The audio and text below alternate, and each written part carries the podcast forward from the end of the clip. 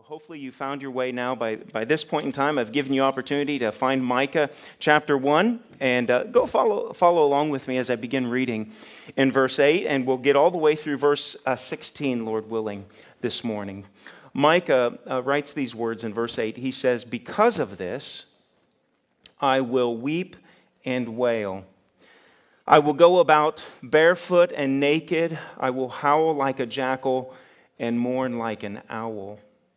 For Samaria's plague is incurable, it has spread to Judah, it has reached the very gate of my people, even to Jerusalem itself. Tell it not in Gath, weep not at all.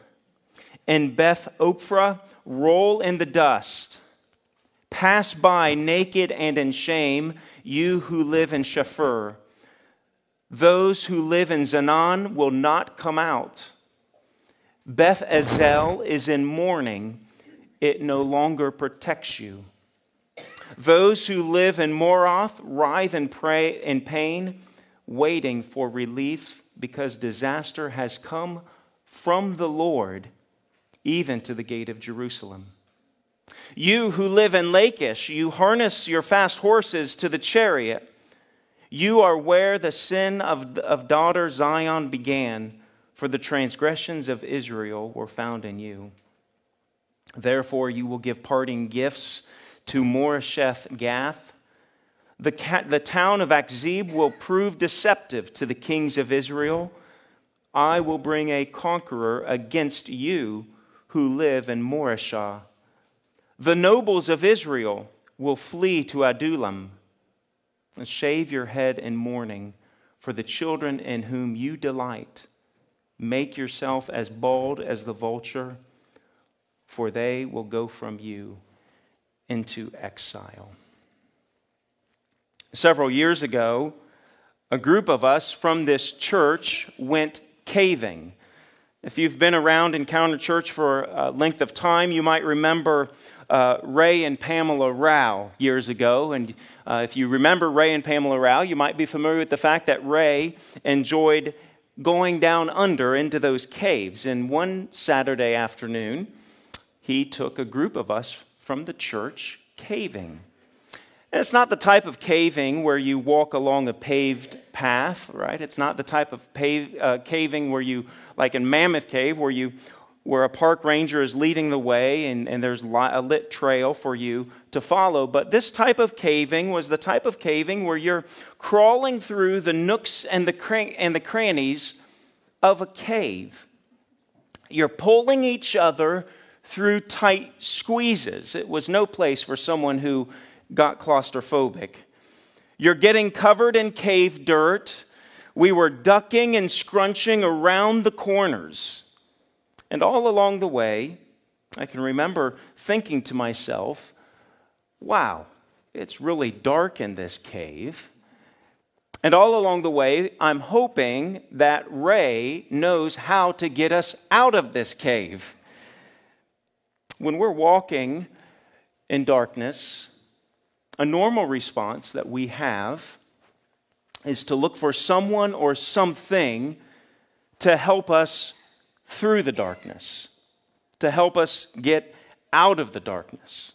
Right? When you are walking in darkness, you might often reach for a flashlight. You might pull out, right? We have the convenience of our phones having flashlights on them. We take flashlights for granted anymore. And so we just we, we flip on a flashlight to help guide us through the darkness. Or maybe when we're walking in darkness, we listen to the voice of a friend who knows the way in which we should go. So we listen for their voice and we follow their instructions. Maybe if you're a child, I know our children are in here with us this morning. Maybe if you're a child, when you find yourself in darkness, you reach for the trusted hand of your parent to hold. Well, this morning we are continuing our study through the book of Micah. And this book is filled with judgment and hope, right? It's filled with darkness. I shared last week that the book itself really has a lot of doom in it. In fact, 80% of the book, uh, Micah is calling down judgment. But yet, even in the darkness of this book and in the book's despair, what we'll see and what we'll learn is that there's a light at the end of the tunnel.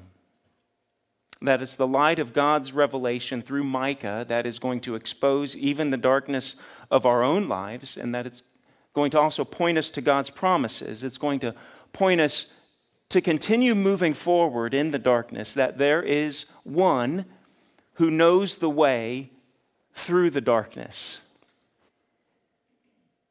Each of us, probably at some point in our lives, we experience dark seasons of life. Even mentioning earlier, uh, the Lindner and the Livingston families experiencing a dark season of their lives. Some of us experience dark seasons, and the, those seasons look different, but they're still dark. Maybe, maybe you've walked through a season of depression, and there's darkness there. Maybe you've experienced the loss of a job, there's darkness there. Maybe you have uncertainty even in your purpose of life. There's a darkness there. Maybe you have the pain of a wayward child, and that's been a long season of life for you, and, and there's a darkness there. Maybe you long to be married, and it just seems like God is not answering that prayer, and there's a, there's a season of darkness there. Maybe you've experienced the pain of a divorce. That's a season of darkness. Or maybe, as we've noted the death of a loved one.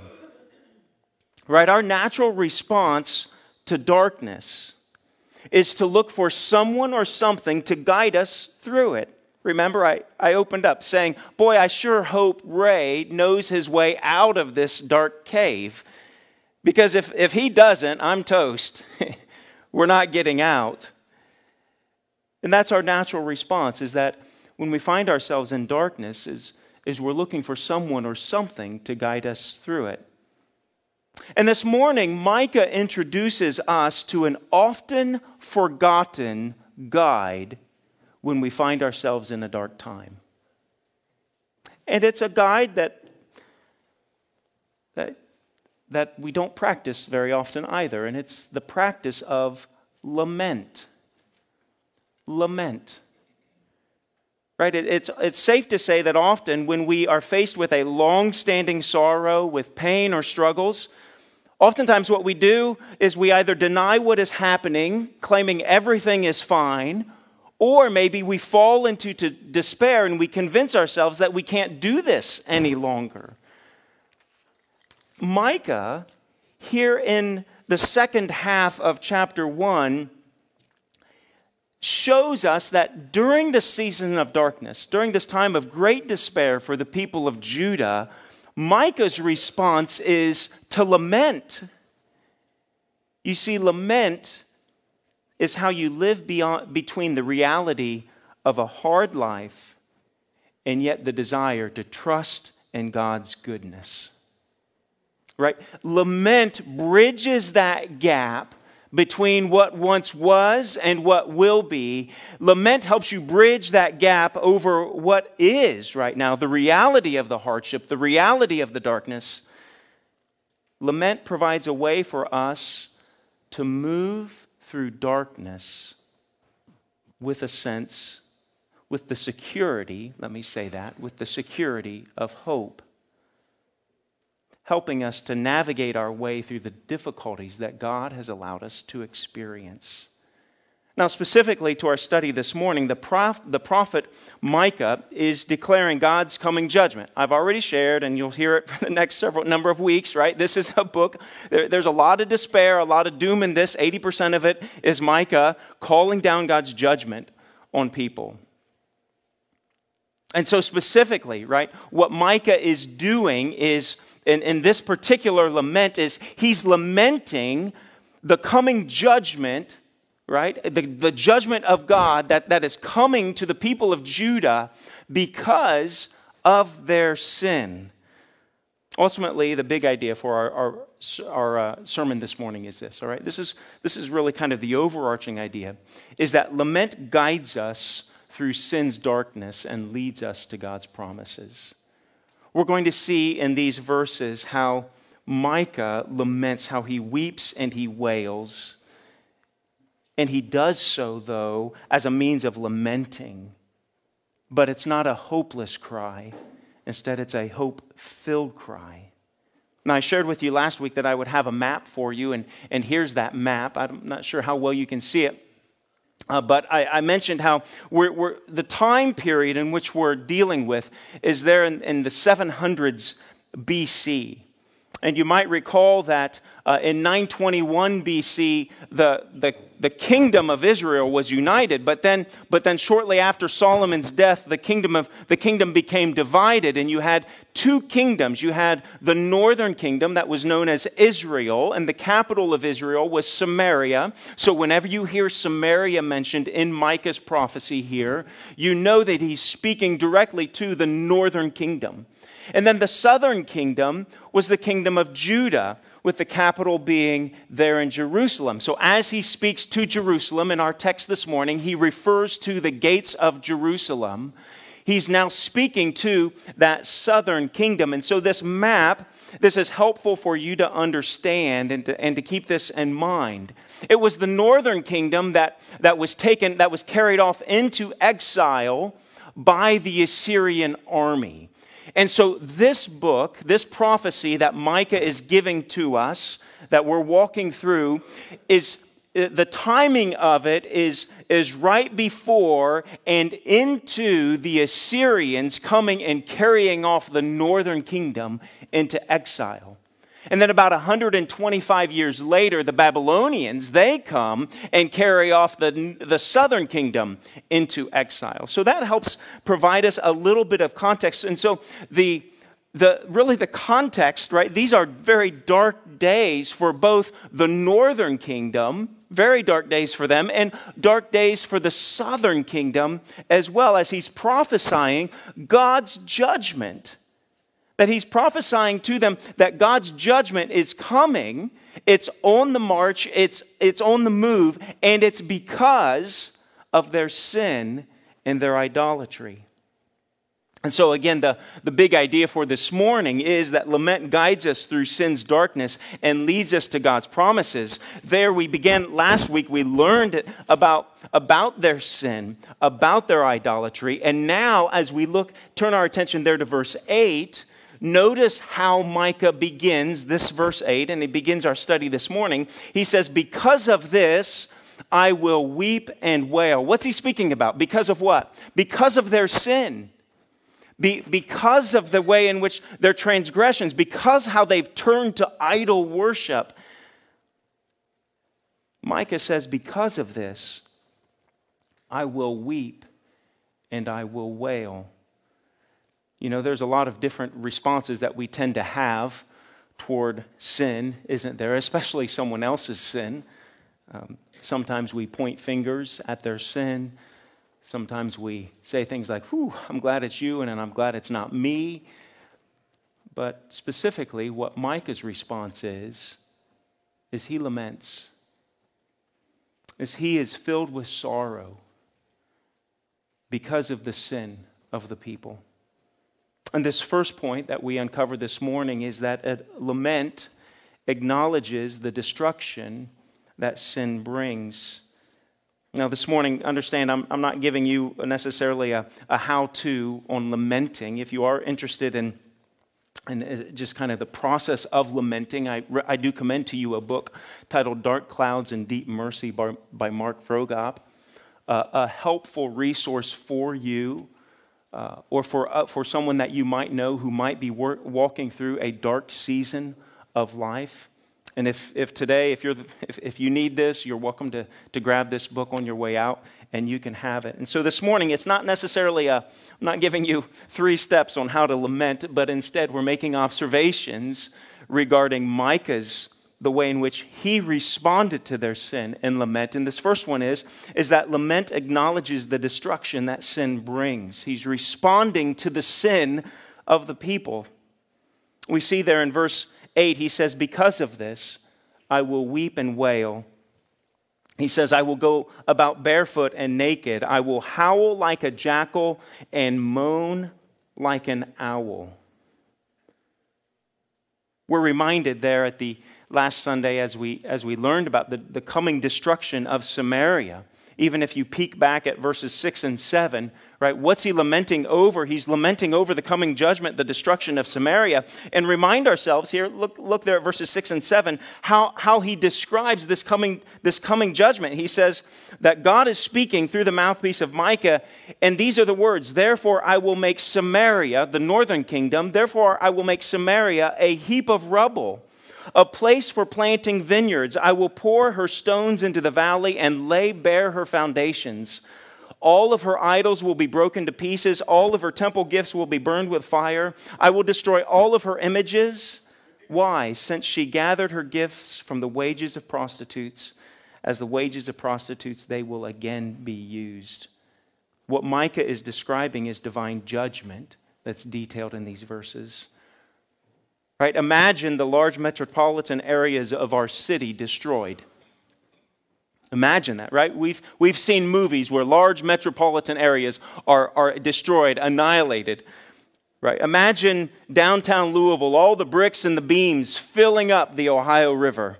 The streets, the parking garages, the office buildings, even the KFC Yum Center, all of it removed and not just removed, but the ground actually returned to farmland, fields and pasture, vineyards and orchard. This is the type of destruction that is being prophesied for Samar- the city of Samaria. And in verse 8, Micah records his response, and it is that response of lament. He says, Because of this, I will weep and wail. It's very easy for us to, to read this description and to miss the very real pain that Micah feels at the coming destruction that he is called to prophesy. Verse 8 gives us a brief glimpse into Micah's heart. His response to the coming destruction is so strong that he, that he declares three times that he will lament. He says, I will weep and wail.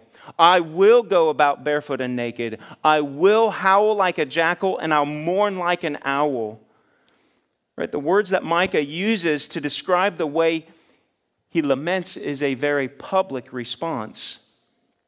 Sometimes when we're filled with sorrow and we're overcome with sadness, our tendency is to try to stuff our feelings. We try to pull ourselves up by the bootstraps. We try to hide ourselves away. We try to hide away the true emotions of our hearts. But Micah's response his lament is far from private. Rather than hiding away, it actually he exposes himself. Rather than holding back, he cries out. Right? This is the image of a man who is mourning and sorrowful. His grief at the sin of the people and the devastating judgment that God declared is deep, and Micah is the prophet who's given the task to warn them of this destruction that's coming. There's two interesting references here to the vocal cries of, of what it will sound out, right? It, it, maybe your Bible might say jackals and owls. Some scriptures, some translations might say ostriches. How many of, how many of your translations say ostriches? Yeah, there you go. So, so there's might be some question on whether, whether it's like a desert owl or an ostrich, right? Jackals and owls they owls and these ostriches they have verbal cries that are rather intense I, I've never heard an ostrich scream. I've, I've heard an owl hoot, but I've never heard an ostrich scream. I have heard coyotes howl, right? How many of you are familiar with a pack of coyotes howling? I think maybe that for us within our context and where we live, that's probably a, a helpful reference. That that his lament is verbal and that he howls like the jackals or he's howling like the coyotes. And Micah did not just announce judgment, right? In, in, verse, in the verses preceding this, he's not just announcing judgment and then going on with his day, but Micah actually he's broken over their sin and its devastating effects I think back to the sermon series on Jonah. You remember how Jonah there in chapter 4, how he responded, right? After, after calling down, right? After warning, warning Nineveh and saying, God is, his judgment is coming, repent, God's judgment is coming. What did, what did Jonah do? He, he takes his lawn chair, goes up on the side of a mountain, pops some popcorn, maybe gets some Reese's Pieces, and he's thinking, I'm, I'm hoping that God will change his mind, that God will actually judge these people, right? It's almost as if he says, I want to be an onlooker to God's judgment. But what we see, Micah's heart is different here, isn't it? Micah instead takes on himself the sorrow of the people. And keep in mind, he is speaking this judgment at this point in time to the northern kingdom. He's speaking to Samaria. Micah is from the southern kingdom. And here he's looking to the northern kingdom and he's lamenting. He's lamenting not over his sin at this point, but the sin of others. He's lamenting the destruction of a group of people who had turned their back on the Lord and his covenant with with God, with them. How do you respond? Church, how do you respond when others experience the consequences of their sin? How do you respond when others experience God's discipline or his judgment? It might be true that for some of us, our hearts have a tendency to be hard toward those who are experiencing the consequences of their sin. Have you ever been tempted to rejoice at another person's discipline? Have you ever been tempted to maybe inside crack a little bit of a smile because someone is finally getting what they deserve? Right? Rather than lamenting over the pain and the heartache that another person has, we think to ourselves, well, it's about time they had it coming to them anyway. But Micah laments. He's sorrowful because he knows the destruction that sin brings in the life of a person. Micah's lament shows us the heart of Jesus, doesn't it? All right, keep in mind, again, as I've mentioned, that the people of Samaria were not his own people. Micah was from the southern kingdom, Judah. Micah could have easily wagged his finger at the people up north and said, See, I told you so. But instead, he lamented over their destruction. This is the heart of Jesus. And this should be our hearts as well. Micah's heart, more importantly, Jesus' heart, should be displayed through us. Do you mourn and lament over the sinful state of the world in which we live? Do you lament the judgment that is in store for those who refuse to trust in Jesus? Do you are you saddened when others experience the painful consequences of their sin and their disobedience? Does your heart break for a culture that continues to run down a, re- a rebellious path, heading straightway to God's wrath that is being stored up for them? We should be like Micah and join with him in lamenting and being filled with sorrow. We should regularly acknowledge that sin destroys. And it should break our hearts. Next, we see that Micah is going to lament and acknowledge the way that sin spreads. That's what lament does. It, it acknowledges his lament here in this particular situation as he's lamenting the darkness of sin.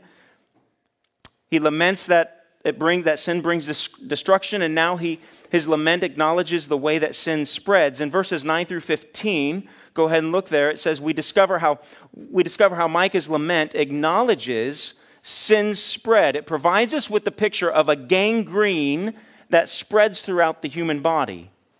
Right? We, we might liken it to the spread of a communicable virus or disease that we've all experienced in the last couple of years.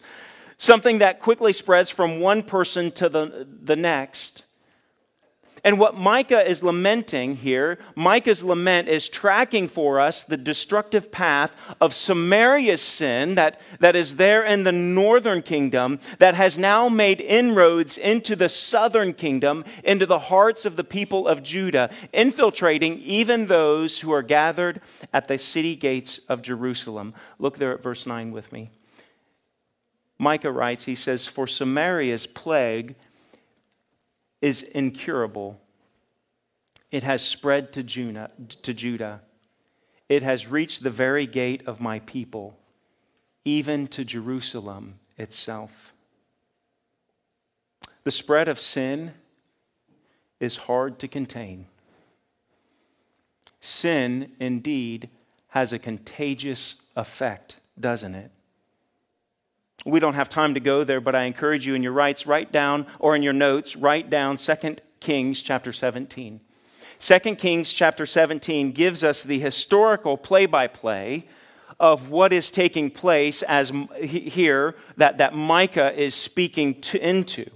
All right, so uh, 2 Kings, again, 17, it tells us about the sin of Samaria and their idolatry, and then it brings us to a point describing their destruction. And then in verse 19 of 2 Kings chapter 17, the author, the chronicler who's, who, who's writing this, recording this for us, records not only Samaria's sin, but it records these verses speaking about now Judah where it says that even Judah did not keep the commands of the Lord their God. They followed the practices, Israel, the northern kingdom, they followed the practices that Israel had introduced to them. See, 2 Kings 17 describes for us the sin of idolatry that spread throughout the northern kingdom of Israel. But not only did that sin spread throughout the northern kingdom, but the spread of sin made its way through the people of the southern kingdom in their willingness to compromise what they knew to be true. You see, the people of the southern kingdom, they tolerated sin they compromised and they tolerated the corruption. They tolerated the sexual promiscuity. They tolerated the injustice and the greed. They tolerated the oppression of the poor and the vulnerable, the idolatry. What did how did the sin of Samaria, that incurable plague, how did it creep into the southern kingdom? Through compromise through a people who simply shrugged their shoulders at sin and responded, eh, it could be a lot worse. Or the compromise of just a little bit won't hurt me. How does sin spread? Sin spreads through one small compromise at a time. See, one compromise leads to another compromise, which leads to another compromise, which eventually leads us to completely giving up our spiritual convictions. Lament here in these verses, Micah is acknowledging, there in verse 9, he acknowledges, he says, the plague, this incurable plague, has spread to Judah. How did it, how did it spread to, to Judah? How did it spread to even the gates of Jerusalem, that holy city? How did it get that far? 2 Kings 17 says, because the people compromised. It's a helpful reflection for us to ask ourselves what areas of my life Am I making compromises to sin? What areas am I allowing sin to just spread little by little? What areas of my life are my compromises eating away at the convictions of God's Word? How is the gangrene of sin eating away even at your own heart one small bite at a time. I wonder are we compromising the priority of pursuing holiness? Are we compromising by having a lazy attitude toward studying God's Word? Are we compromising by trusting in the things of this world rather than God's promises? Have we made compromises in what we allow to influence our hearts and our minds? Are we compromising in our relationships with others? Are we compromising in our entertainment choices? Are we compromising in how we invest our time? Are we compromising be, by being more concerned about what people think than by what God thinks? How does sin spread? How does the cancer overtake a person? Just one small compromise at a time. So then in verses 10 through 15, Micah now provides us a list of the towns of the towns of Judah. Okay, so, so he speaks this, this incurable plague has, has, has taken over Samaria, it's spread to Judah, and now he lists out a, a list of, of lots of town names that are hard to pronounce. But he, he, he talks what he's, he's helping us to see how this sin, this idolatry, has spread throughout the region of Judah. And, and what he does is he refers to them in a pun like way. He takes the name of the city and he creates some sort of pun uh, to, to call out the coming destruction. It would be like if, if uh, Micah was applying this to our area, our, our region, it would be like Micah saying, all right, if let's say we were talking about Crestwood, okay, Crestwood, Kentucky, Kentucky, he would say that the fire is already lit in Crestwood. Right? He, he's playing on those words. Or it might be prepare for a long journey in Hikes Point. Now, y'all, y'all, you like these? I thought about these for a little bit. This took a little effort on my part, right? Or, or what about this? The people of Mount Washington are in a deep valley.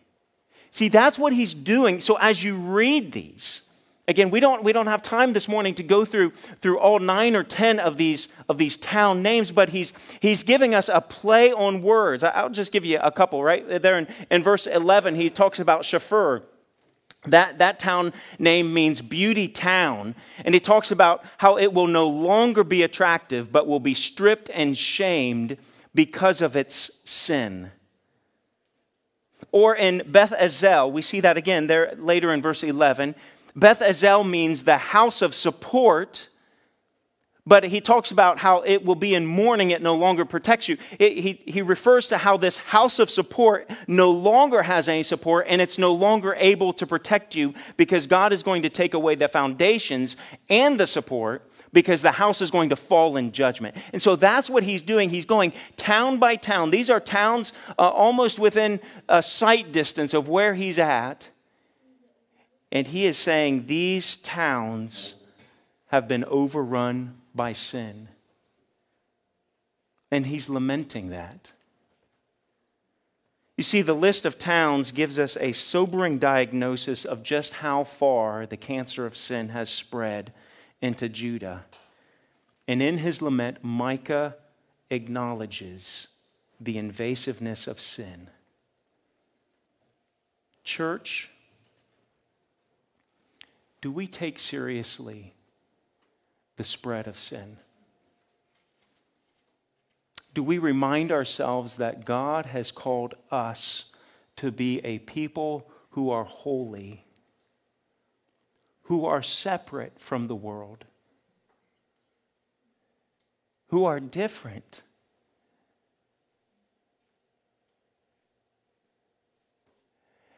And yes, that will mean that the world will make fun of you.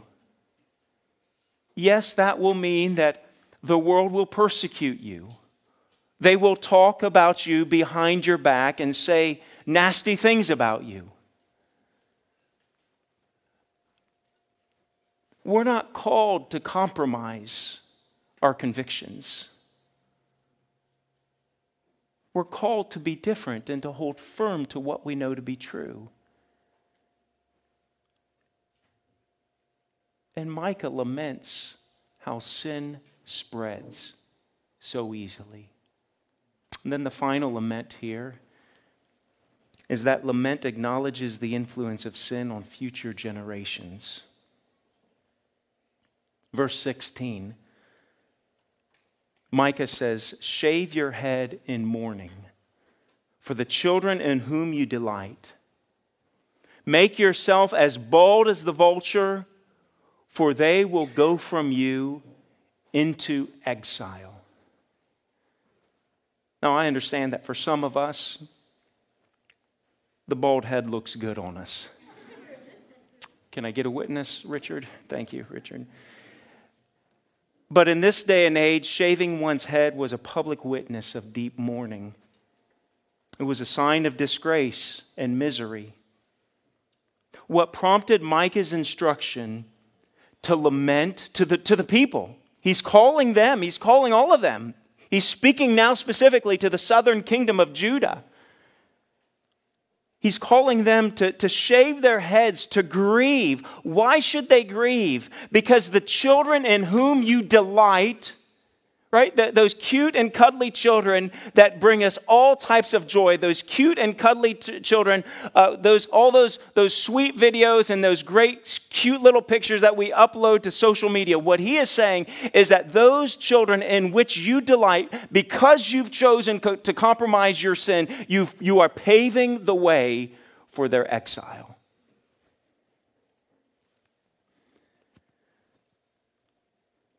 This prophecy takes a heart wrenching turn in this one verse as Micah moves us from the delight of children to great darkness. And why?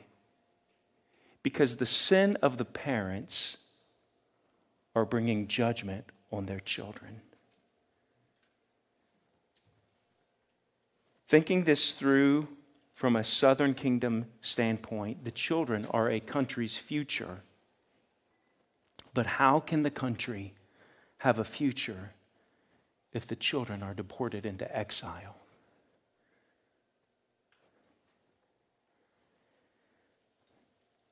We're reminded the practice of lament, the practice of being of, of, of having sorrow and mourning over our sin should remind us of these truths that each generation has the responsibility not to compromise the faith, but as Jude tells us in Jude chapter, th- uh, chapter 1, it's only one chapter, in Jude verse 3, Jude says to contend for the faith.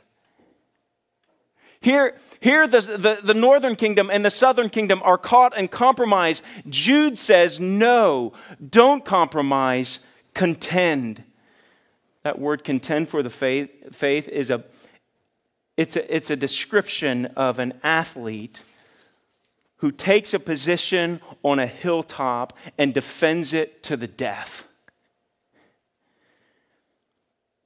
Jude uses the word contend in this way to remind us that as followers of Jesus, we should not compromise for the sake of sin but also for the sake of the future generations.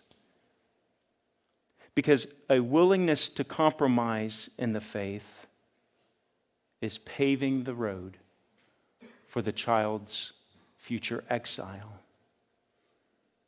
And Micah says this is reason to lament, to shave one's head in sorrow. Church, um,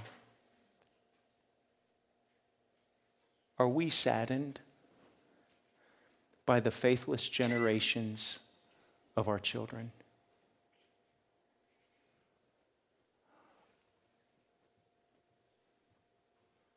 Do, do we think about this? That when we make compromises, when, when we follow the call of, of, of temporary pleasure, and when we, when, we call, when we follow the call of sin, right? That, that wooing of sin, do we think to ourselves that when I make this compromise, my children are going to see it? Do you mourn over your grandchildren who are growing up in a world that lacks any sense of moral compass? As a church, how are we participating in a spiritual battle? Through prayer and fasting for the, for the souls of our children? As parents and, grand, and grandparents, as, as adults whom our, our youth look up to, are we displaying lives of faithfulness to God? Are we pursuing holiness in such a way that our youngsters here at the church could look up to your life and say, That's an example of holiness that I want to follow.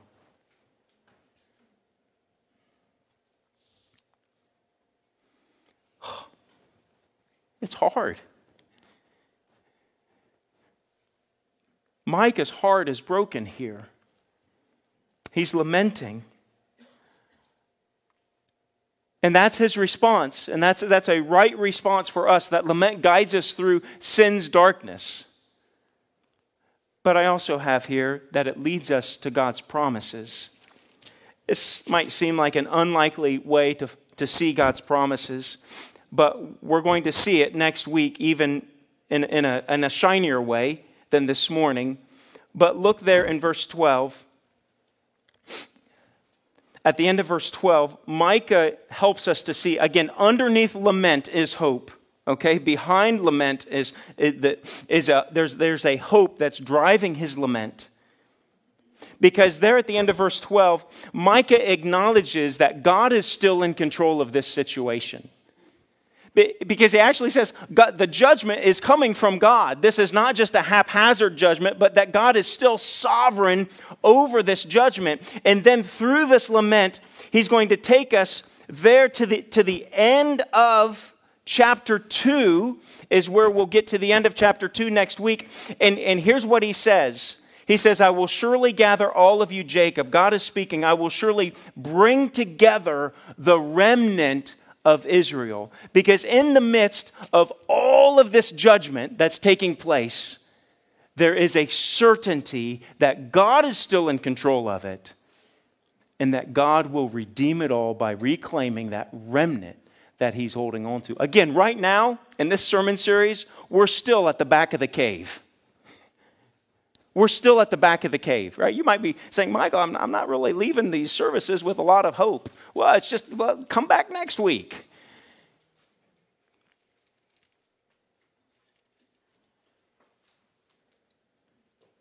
Because there is a hope, there is a promise. And when we lament and we acknowledge that, right, we're still crying out to God because we still believe He hears us. It's when we stop lamenting, it's when we stop crying out to God that we've given up hope. And so, in this series, understand there's a lot of darkness, but there is light coming at the end of the tunnel. And so, while we walk through this dark tunnel, we're filled with sorrow.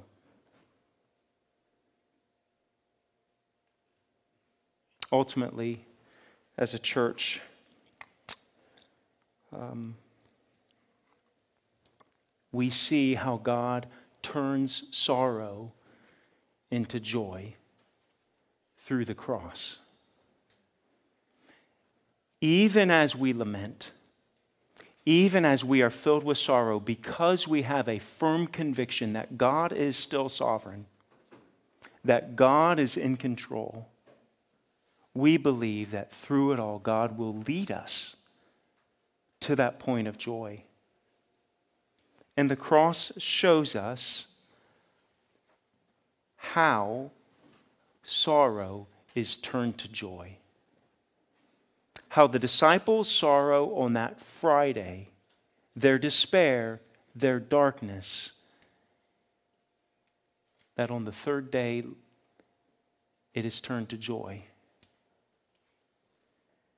And so each week, as we walk through this dark tunnel, as you walk through a dark season of life, right now, maybe, we remind ourselves that there is light at the end of the tunnel. Maybe I can even say that the light at the end of the tunnel stepped into, into the tunnel for us. And that Jesus took on himself the judgment that each and every one of us deserve. He died on the cross for your sin and for my sin, bearing its shame so that he might replace that darkness with joy and with light.